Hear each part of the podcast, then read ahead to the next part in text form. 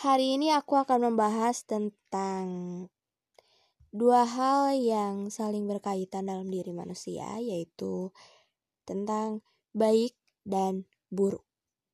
Mari kita kerucutkan pembahasan tentang kedua hal ini. Yang akan aku bahas yaitu mengenai sifat manusia. Oke, gak ada manusia yang benar-benar baik atau benar-benar buruk.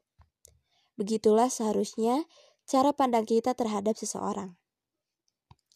Jika mereka melakukan sesuatu yang jahat kepadamu, jangan terlalu membenci atau memusuhi, karena tanpa kita sadari, mereka juga memiliki sisi baik yang tak pernah kita duga.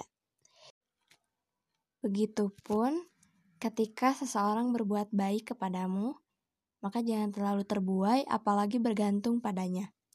Karena di sisi lain, mereka juga memiliki sifat yang buruk yang tak kita ketahui. Kedua sifat itu saling berdampingan dalam diri manusia, tetapi salah satunya pasti akan ada yang mendominasi. Intinya, kedua sisi itu bisa muncul kapan saja sesuai keinginan individu masing-masing. Jadi, jangan terburu-buru menyimpulkan orang itu baik atau orang itu buruk apalagi baru kenal beberapa hari.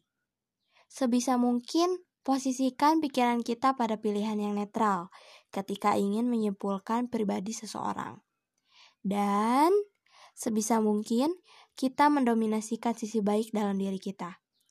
Jadilah orang baik meski dunia tak membuat dirimu baik-baik saja.